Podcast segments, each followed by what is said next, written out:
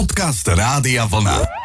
Počúvate časový tunel Rádia Vlna. Milí naši poslucháči, začína sa ďalší podcast, v ktorom dnes budeme spomínať na udalosti mesiaca júl. Vítajte, pán kolega. Ďakujem krásne, pozdravujem vás v tomto horúcom, neznesiteľne teplom mesiaci, ktorý je 7. mesiac podľa gregoriánskeho kalendára, má 31 dní, ale to samozrejme všetci vieme. Ale možno, pán kolega, hneď na úvod treba povedať, čo ste asi nevedeli ani poslucháči, že napríklad v pôvodnom rímskom kalendári bol názov tohto mesiaca Quintilis a teda 5. To som naozaj nevedel. To... No vidíte, a ja vám poviem ešte ďalšiu zaujímavosť o tomto mesiaci, e, pretože stala sa taká nemilá udalosť v roku 44 pred Kristom, keď bol Gaius Julius Cezar zavraždený. No a potom rímsky senát na návrh Marka Antónia zmenil na jeho počes názov mesiaca, v ktorom sa Julius Cezar narodil, Quintilis na Julius. A Aha. máme tu mesiac júl. Tak toto bolo. No tak vidíte, tak my celý život vlastne spomíname počas tohto ročného obdobia rímskeho cisára a ani o tom nevieme. Možno keby toto vedeli súdruhovia a komunisti, ktorí nám tu vládli, tak by to dávno zrušili, pretože pre nich predsa e, Rímania bola e, tá vykorastovateľská vrstva. Možno by sme ten júl premenovali. Takí Češi, vidíte, tí júl nemajú a tým pádom s cisárom nemajú nič spoločné. Áno, je to tak. A keby ho teda nezavraždili, tak pravdepodobne by sa žiadne zmeny nekonali. Vidíte, aj takáto vie byť história. Pán kolega, ale v tomto júli máme ešte aj množstvo zaujímavých medzinárodných dní, o ktorých som ani len netušil. Napríklad 3. júla sa oslavuje Medzinárodný deň družstiev a teraz nemám na mysli tie jednotné rolnícke družstvá, ktoré boli vyhlásené nedobrovoľne po tých 50 rokoch, kedy sa ľudia museli pridávať, aj keď nechceli, museli odovzdávať majetky a tak ďalej. Tento Medzinárodný deň družstiev bol vyhlásený v roku 1992, bol vyhlásený Organizáciou spojených národov a teda od roku 1995 sa pripomína na počesť z tého výročia vzniku Medzinárodnej družstevnej aliancie. Takže všetci družstevníci, všetci farmári môžete 3. júla oslavovať svoj Medzinárodný deň. A ešte jeden e, Medzinárodný deň zaujímavý máme v júli, pán kolega, totiž 1. júla je Medzinárodný deň vtipov. No tak by ste mohli pri tejto príležitosti povedať nejaký vtip. Viem o vás, že vy teda vtipy nerozprávate e, skoro vôbec. Áno, nerozprávam ich skoro vôbec, ale mám jeden taký zo života.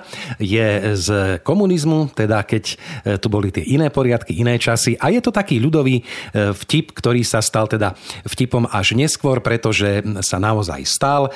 Bolo to už takou tradíciou, že keď sa čakalo na autobus, vždy ten autobus bol preplnený. No a keď autobus prišiel, e, tak samozrejme ľudia sa chceli do neho natlačiť, každý chcel sedieť, dostať sa do neho a odviesť sa do cieľa svojej cesty.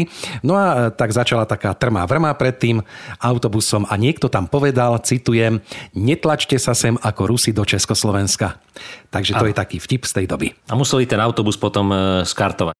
Alebo teda minimálne tých... No, tak možno toho človeka skartovali, ktorý to povedal, takže Áno, áno. mám takýto vtip, ja si nezvyknem vtipy zapamätať. Obdivujem ľudí, ktorí to dokážu, ktorí dokážu chrliť jeden vtip za druhým, ale samozrejme na druhej strane mi to niekedy aj prekáža, keď už je tých vtipov veľa, už je to potom trošku otravné. Áno, no ale boli takí vtipkári, ktorí dokázali vtipy rozprávať nonšalantne, s gráciou, krásne, ale tiež ich za to na isté obdobie e, potom súdrovia skartovali. Mám teraz na mysli Juliusa Satinského a Milana Lasicu, ktorí spolu s Jarom Filipom nahrali pieseň s názvom príznačným pre tento medzinárodný deň Vtip. Môj priateľ z hýb Pavel Dobrý vtip vravel Teraz mám v duši žiaľ Ten vtip bol výborný Tak som sa naozaj Už dávno nenasmial.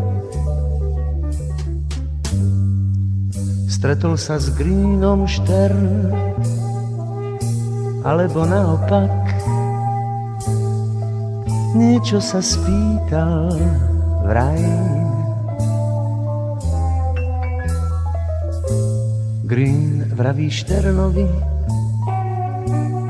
Alebo to bolo naopak hmm, Ani sa nepýtaj tada,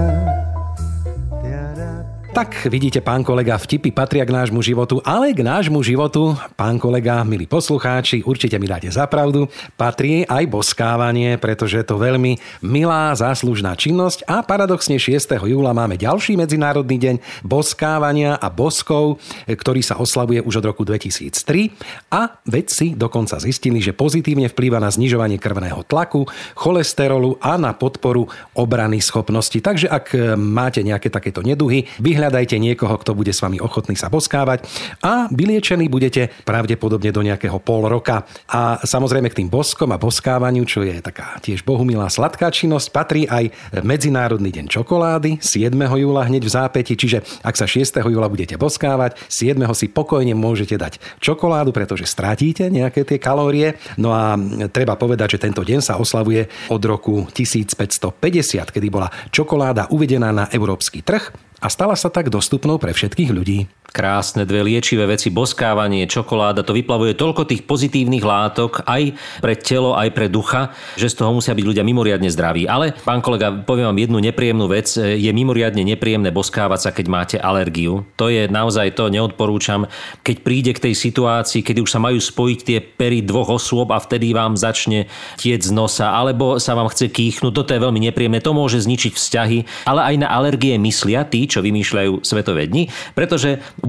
júla sa oslavuje Svetový deň alergií. Od roku 2005 skôr tie alergie možno ani neboli. Ja si pamätám, keď som bol malý, tak som mal alergiu iba ja a môj brat. A nikto nám neveril, že nemôžeme chodiť na lúku počas braného cvičenia, pretože kýchame. Učiteľky si mysleli, že simulujeme dokonca, keď nám tieklo z nosa počas takýchto cvičení. Skrátka, alergie neexistovali, ale čím viac tej chémie a umelých látok pribúdalo do nášho života, tak pribúdalo aj alergií a museli sme vyhlásiť aj takýto medzinárodný deň. A ešte jeden, pán kolega, môj obľúbený medzinárodný deň, hoci som o ňom vôbec nevedel. 8. júla sa oslavuje deň videohier. Tie mám rád, priznávam sa. Mal som rád aj také tie staré sovietské videohry, ktoré kedysi boli na Petržalskom brehu Dunaja, v takom malom zábavnom parku. Tam boli také tie prvé videohry, kedy sme lovili ponorky a strieľali sme na všetko možné. Neviem, kde sa stratili tie automaty veľké video. Chcel by som si na nich ešte raz zahrať. Možno, že v rámci Svetového dňa budúci rok ich objavím a zahrám si na nich. No a keď sme pri týchto videohrách, tak možno aj veľa nápadov na videohry vznikajú práve z takého vojenského prostredia. No a keď sme pri vojenskom prostredí, tak jeden veľmi dôležitý dátum v júli, 16. júla v roku 1945, začal tzv. projekt Manhattan. Bol to taký atómový vek, ktorý sme prežívali. No a tento bol odštartovaný úspešným testom atómovej bomby v Novom Mexiku v púšti Alamogordo pod krycím názvom Trinity. No a bol to krycí názov pre tajný vojenský vedecký projekt Spojených štátov amerických, ktorého cieľom bolo vytvorenie atómovej bomby. Tento projekt Manhattan sa vzťahuje najmä na začiatok projektu, teda obdobie, ktoré bolo od roku 1942 do roku 1946 a predstavte si, že celkové náklady dosiahli na tú dobu obrovskú sumu vyše 2 miliardy dolárov. No a poznatky z tohto projektu boli použité na zostrojenie už známych bomb Little Boy a Fat Man, ktoré boli 6. a 9. augusta 1945 1945 zhodené na japonské mestá Hiroshima a Nagasaki. Veru, veru. Aj takto vie byť využitá, možno až zneužitá tá sila tých vedcov, ktorí dokážu vymyslieť takéto skvelé veci, ako je štiepenie jadra atómu. Mnoho fyzikov, ktorí sa podielali na vývoji týchto vynálezov, potom neskôr doslova oľutovalo, keď videli tie následky skazy, ktoré boli teda výsledkom ich práce z časti. No ale v každom prípade vznikli aj pekné piesne, ktoré e, reflektovali túto realitu. V roku 1986 v hitparáde Triangel v televízii bodovala pieseň od skupiny Exponent, mala názov e, Sadako Sasioko a bola o istej japonskej dievčine, ktorá z papiera skladala papierové modely vtákov práve za tých, ktorí e, zomreli za každého mŕtvého v Hirošime a v Nagasaki jeden takýto origami vtáčik poskladaný a túto piesň piesen si teraz pripomenieme. Za všetkých na zemi, za pár nežných slov poskladá z papiera párik žeriavou.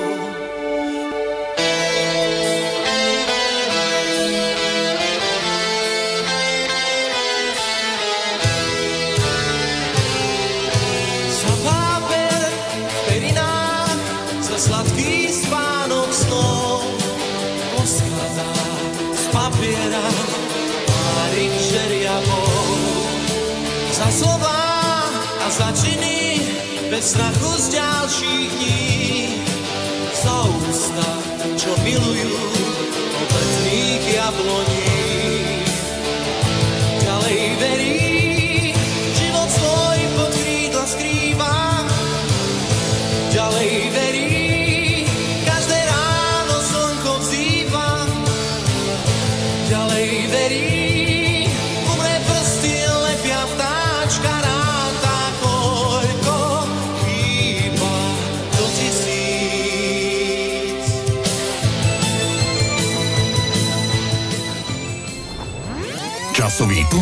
Rádia Vlna. Ďalej verí, život svoj pod krídla skrýva. Takto spievala skupina Exponent v roku 1986. Veľmi pekná pieseň, ja som ju veľmi rád počúval, vtedy páčila sa mi, ale už upadla do zabudnutia. Tak sme ju takto pripomenuli. No, pán kolega, poďme na váš obľúbený vstup, kedy hovoríme o tom, kto sa narodil, kto opustil túto našu planetu Zem.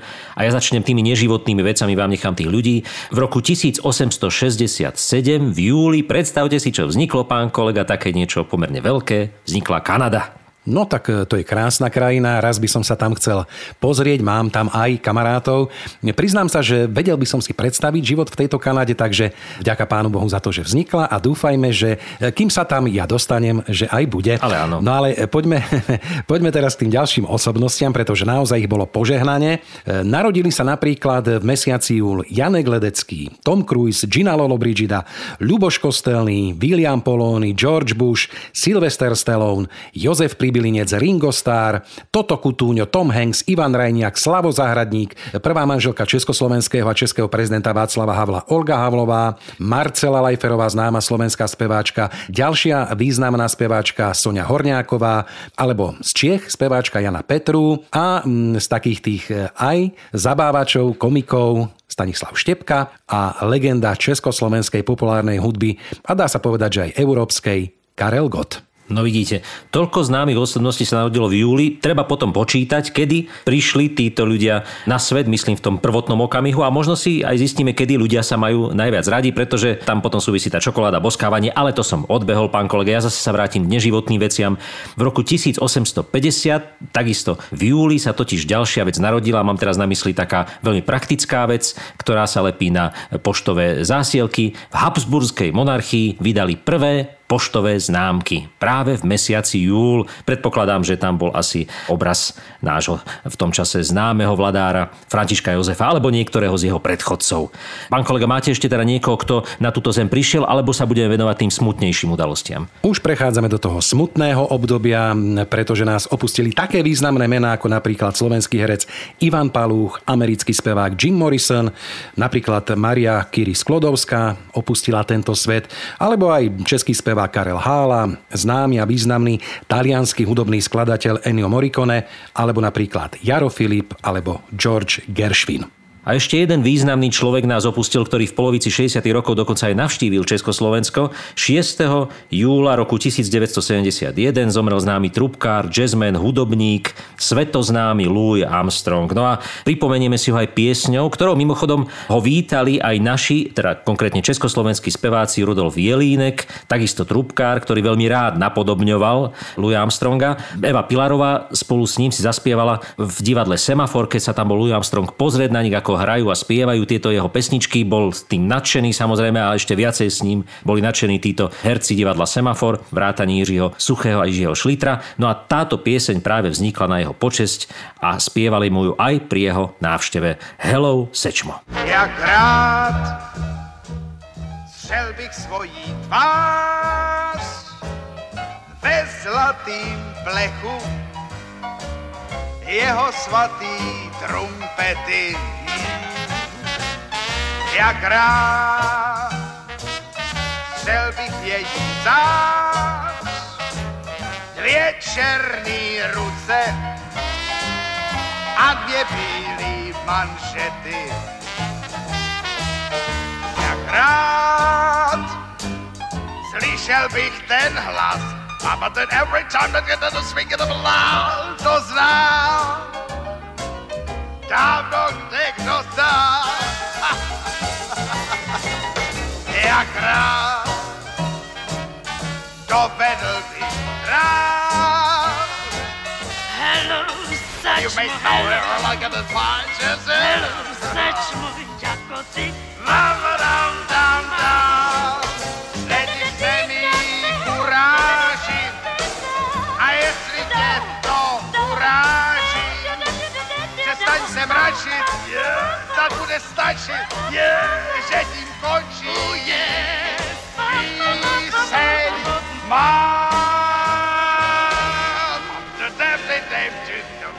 Get the pint on ball, just a bun, yeah!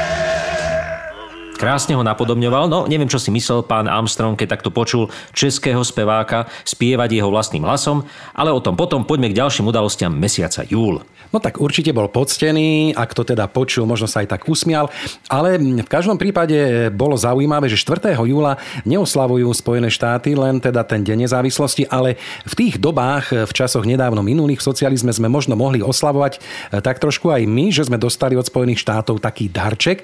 Začalo totiž v roku 1950 vysielať rádio Slobodná Európa a vďaka nemu sme dostávali tie informácie tak prepotrebné, eh, o ktorých sme sa nemohli tu oficiálne dozvedieť.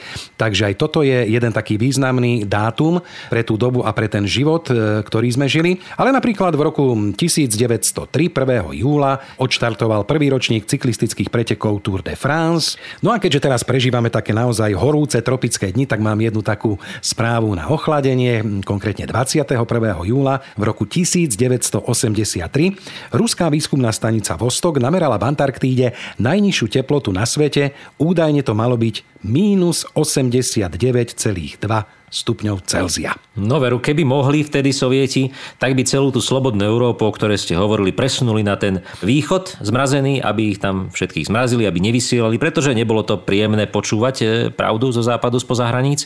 Ja si pamätám, ako som slobodnú Európu počúval na mojom rádiu Gopla na Lux polskej výroby. Bola síce rušená, ale vždy sa mi podarilo trošku tým gombíkom nájsť miesto, kde bolo čosi rozumieť. Aj prvé piesne Karla Kryla som počúval takýmto spôsobom. Na krátkých vlnách vysielala Slobodná Európa. Lepšie ju bolo počuť napríklad na Balotóne, lebo ten smer z Nemecka do Maďarska bol priamejší a bez rušenia. Takisto v iných štátoch, v Jugoslávii počúvali radi Slobodnú Európu, ale o tom potom, pán kolega. Ešte predsa len jednu vec. Do Slobodnej Európy dokonca naši agenti umiestnili aj bombu kedysi, aby tak ublížili ľuďom, ktorí tam pracujú, ale už aj roboti vraždili. Predstavte si to, pán kolega. V roku 1984 v júli sa stala mimoriadná udalosť v americkom štátne Michigan. Totiž priemyselný robot smrteľne zranil človeka. Teda pravdepodobne to neurobil na schvál tento priemyselný robot, asi len robil svoju prácu a ten človek sa mu tam nejakým spôsobom primotkal do jeho záberu a napriek tomu vznikla táto tragická udalosť. A ešte jedna, pán kolega, taká vec na záver, totiž 1. júl roku 1979 je pre mňa absolútne dominantný v mojom živote, pretože vtedy firma Sony predstavila niečo, čo potom zmenilo životy mnohých mladých ľudí a vlastne vizuál všetkých našich miest. Vieme si predstaviť tých tínedžerov v 80. a 90. rokoch, ktorí chodia po uliciach, na ušiach majú také tie slúchatka a vo vrecku majú čo, pán kolega? Vo vrecku majú... Walkman, Walkman. Presne Neviem, tak. či aj vo vrecku, ale ja som ho napríklad nosil na opasku vonku, aby sa mi náhodou v tom vrecku s ním nič nestalo. Pamätám si, že som si prvý Walkman kúpil za naše spoločné hranie pod vežou Pisa v Taliansku, kde sme hrali ja na harmonike, vy Áno, na husliach. Krásne sa nám to tam nasypalo.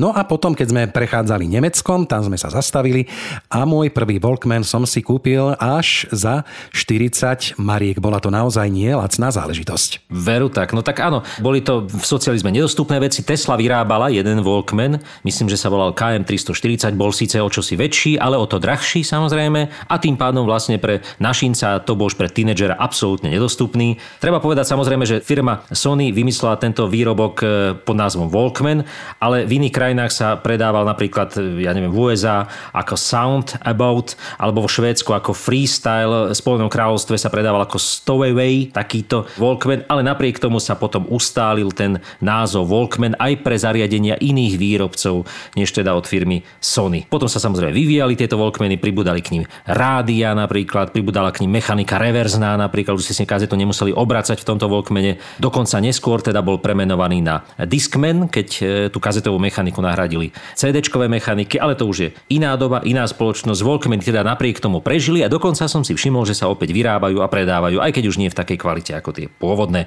No ale keď by som chcel teda uviezť nejakú pesničku, ktorá pojednáva o Volkmene, alebo Volkmenovi, alebo ako by sme to mohli nazvať, tak nemôžem vynechať pieseň, ktorú nahral Miroslav Žbírka so skupinou Limit a je o nemodernom chalanovi, ktorý teda Volkmena nedostal od rodičov na Vianoce a myslím, že takýmito nemodernými chalanmi sme boli mnohí v tejto dobe v roku 1986. Takže Meky Špírka, nemoderný chalan. Nechodím hrať tenis, lyže kúpiť vám Neviem čo je windsurfing, som nemoderný chalan sin normal.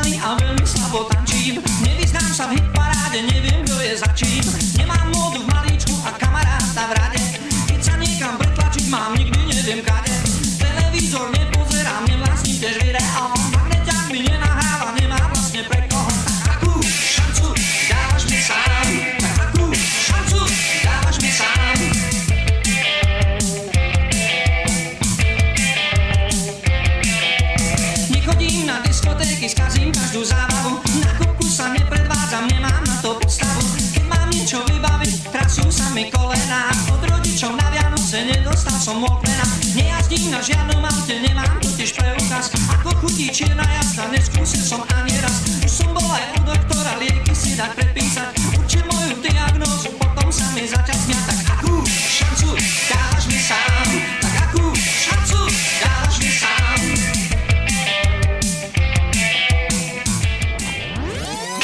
tunel Rádia Vlna. No a ja len dodám, že môjho prvého Volkmana, ktorého mi otec doniesol z Jugoslávie, mám dnes odloženého, aj keď je nefunkčný, ale opatrujem si ho ako takú pamiatku. Takže je to pre vás taký mm, div sveta, alebo Áno, spomienka áno, áno, na tú určite. dobu.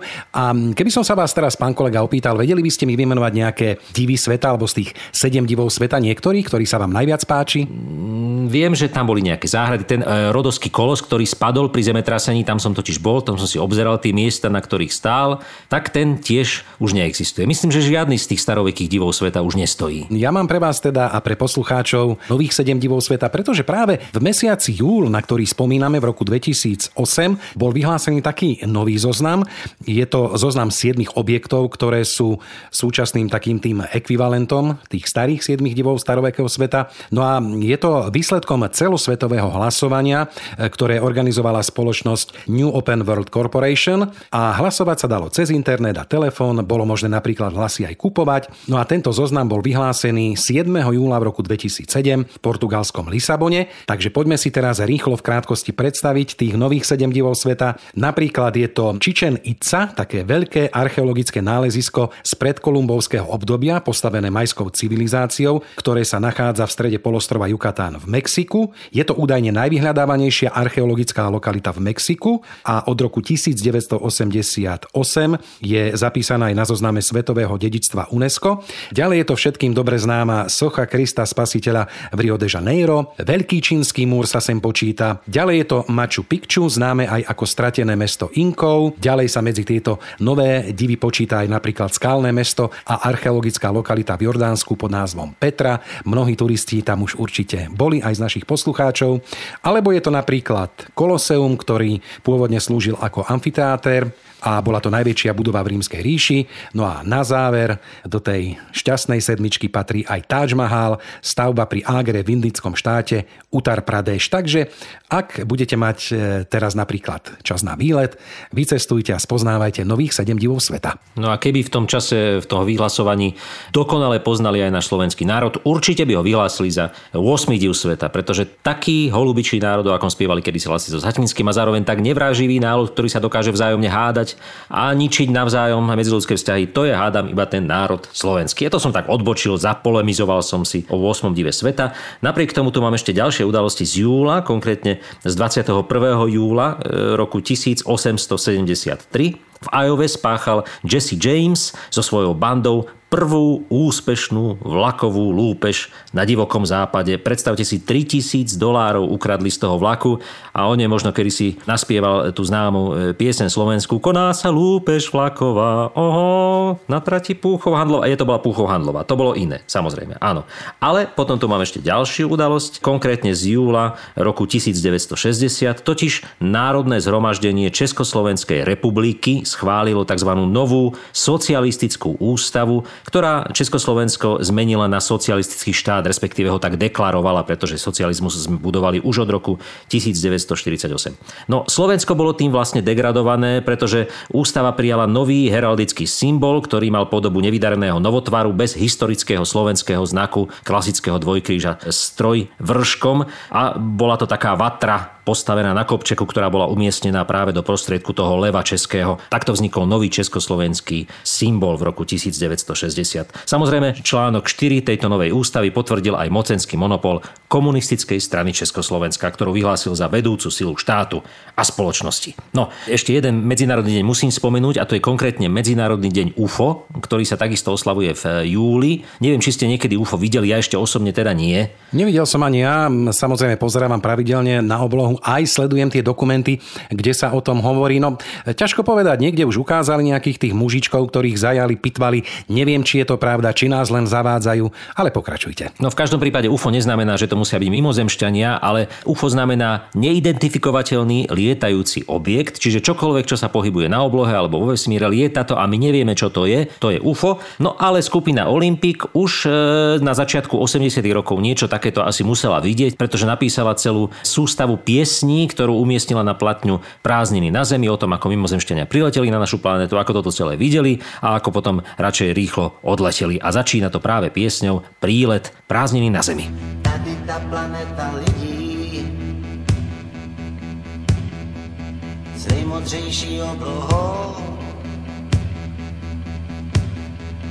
Kdo její nádheru vidí, tomu už nechce se vrátit se zpět na to svou.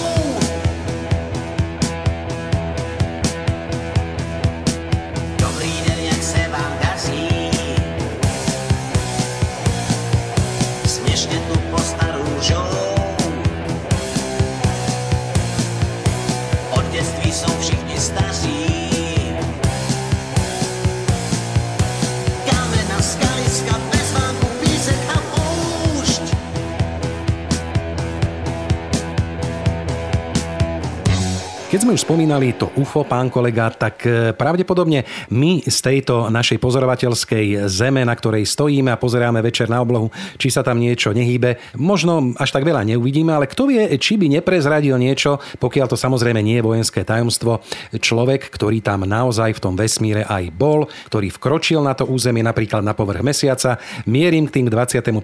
júlu roku 1969, kedy americký astronaut Neil Armstrong ako prvý človek vkročil na povrch mesiaca. Úspech tohto Apollo 11 vláda Spojených štátov samozrejme nezabudla využiť k svojej propagácii. Astronauti precestovali celé Spojené štáty. No ale nikdy som tak asi nezachytil, že či by rozprávali, či niekoho tam stretli. Pravdepodobne každý kozmonaut by chcel niekoho takého stretnúť. Možno by sa aj trošičku bál na začiatku, ale bolo by to veľmi zaujímavé, ako by napríklad takí e, dvaja ľudia, alebo teda ten UFO, alebo to UFO a ten náš kozmonaut komunikovali. Neviem si to predstaviť.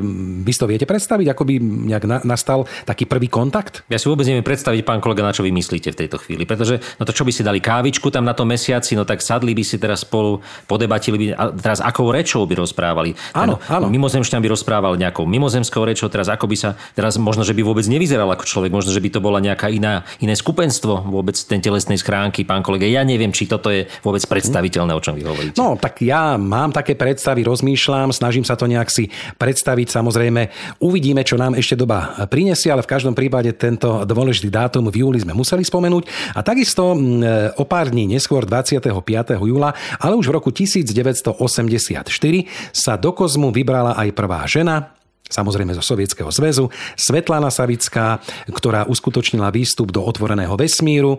Údajne tam e, ako prvá žena vystúpila na 3 hodiny do tohto voľného priestoru a uskutočnila experimenty so zváraním Neviem teda, či je dali aj nejakú tú zváračku, čo tam vlastne robila, ale tak som to zistil e, zo zdrojov, ktoré sú k dispozícii. No a e, po 11 dňoch pristáli na Zemi v kazašskej oblasti a vo vesmíre nám táto prvá žena strávila 19 dní, čím utvorila ďalší svetový rekord medzi ženami. Bolo treba asi niečo opraviť na kozmickej lodi, tak si pozvárala. No, e, ale v júli roku 2009 našu Zem opustil jeden človek, ktorý v jednom filme Men in Black dokonca sám seba označil ako mimozemšťana, vystúpil tam.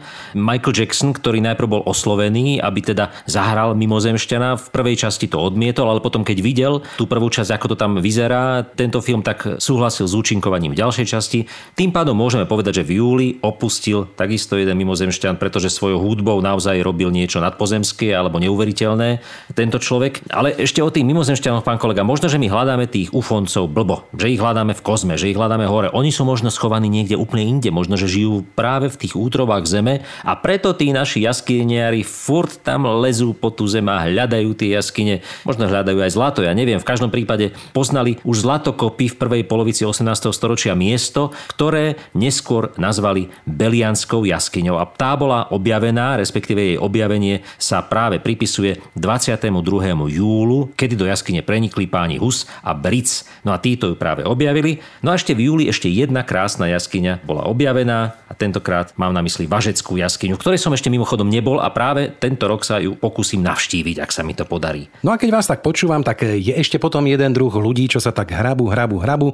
Hovorí sa im aj zlatokopky, ale to je samozrejme už iná kapitola. Ne, a tie nesúvisia s júlom, tie kopú celý rok, pán kolega. No, máte ešte niečo, alebo to ukončíme, tento náš dnešný podcast? Tak ja si myslím, že sme vybrali veľa takých zaujímavých udalostí. Samozrejme, bolo ich oveľa, oveľa viac, ale tieto sa nám páčili. Takže, pán kolega, dajte na záver niečo milé, príjemné, na čo nikdy nezabudneme. Niečo veľmi pekné, pretože práve v roku 1957, 6. júla, sa prvýkrát stretol John Lennon s Paulom McCartneym a že to bolo osudové stretnutie nielen pre nich, ale vlastne pre celý svet. Vytvorili niečo, čo pozná pravdepodobne takmer každý na svete. Je to úžasné, keď dnes ešte vidím koncertovať Paula McCartneyho, bol som osobne na jeho koncerte a predstavujem si, ako ten človek musí vnímať svet, pretože vie, že jeho naozaj pozná skoro každý. Kdekoľvek na svete príde, všade ho poznajú, všade poznajú jeho piesne, jeho tvorbu. Je to nepredstaviteľné pre mňa osobne. No a ešte tento júl je spojený aj s bubeníkom, neskorším skupiny Beatles, ako všetci veľmi dobre vieme. Nastúpil až neskôr Ringo Starr. No a práve tento známy bubeník sa narodil v júli roku 1940, ako ste už mimochodom spomínali v našom dnešnom vstupe. Čiže záverečný vstup chce vedovec skupine Beatles, ktorej patrí mesiac júl a bude jej patriť aj naša posledná pieseň od Karla Gota, ktorý e, takto vyzdvihol na stál svojich piesní práve skupinu Beatles e, v rovnomenej piesni, kde vymenuje všetkých Beatlesákov a spieva o tom, aké krásne bolo obdobie, keď počúval ich piesne. Takže Karel Gott, skupina Beatles a my sa s vami už iba rozlúčime. Do počutia. Do počutia.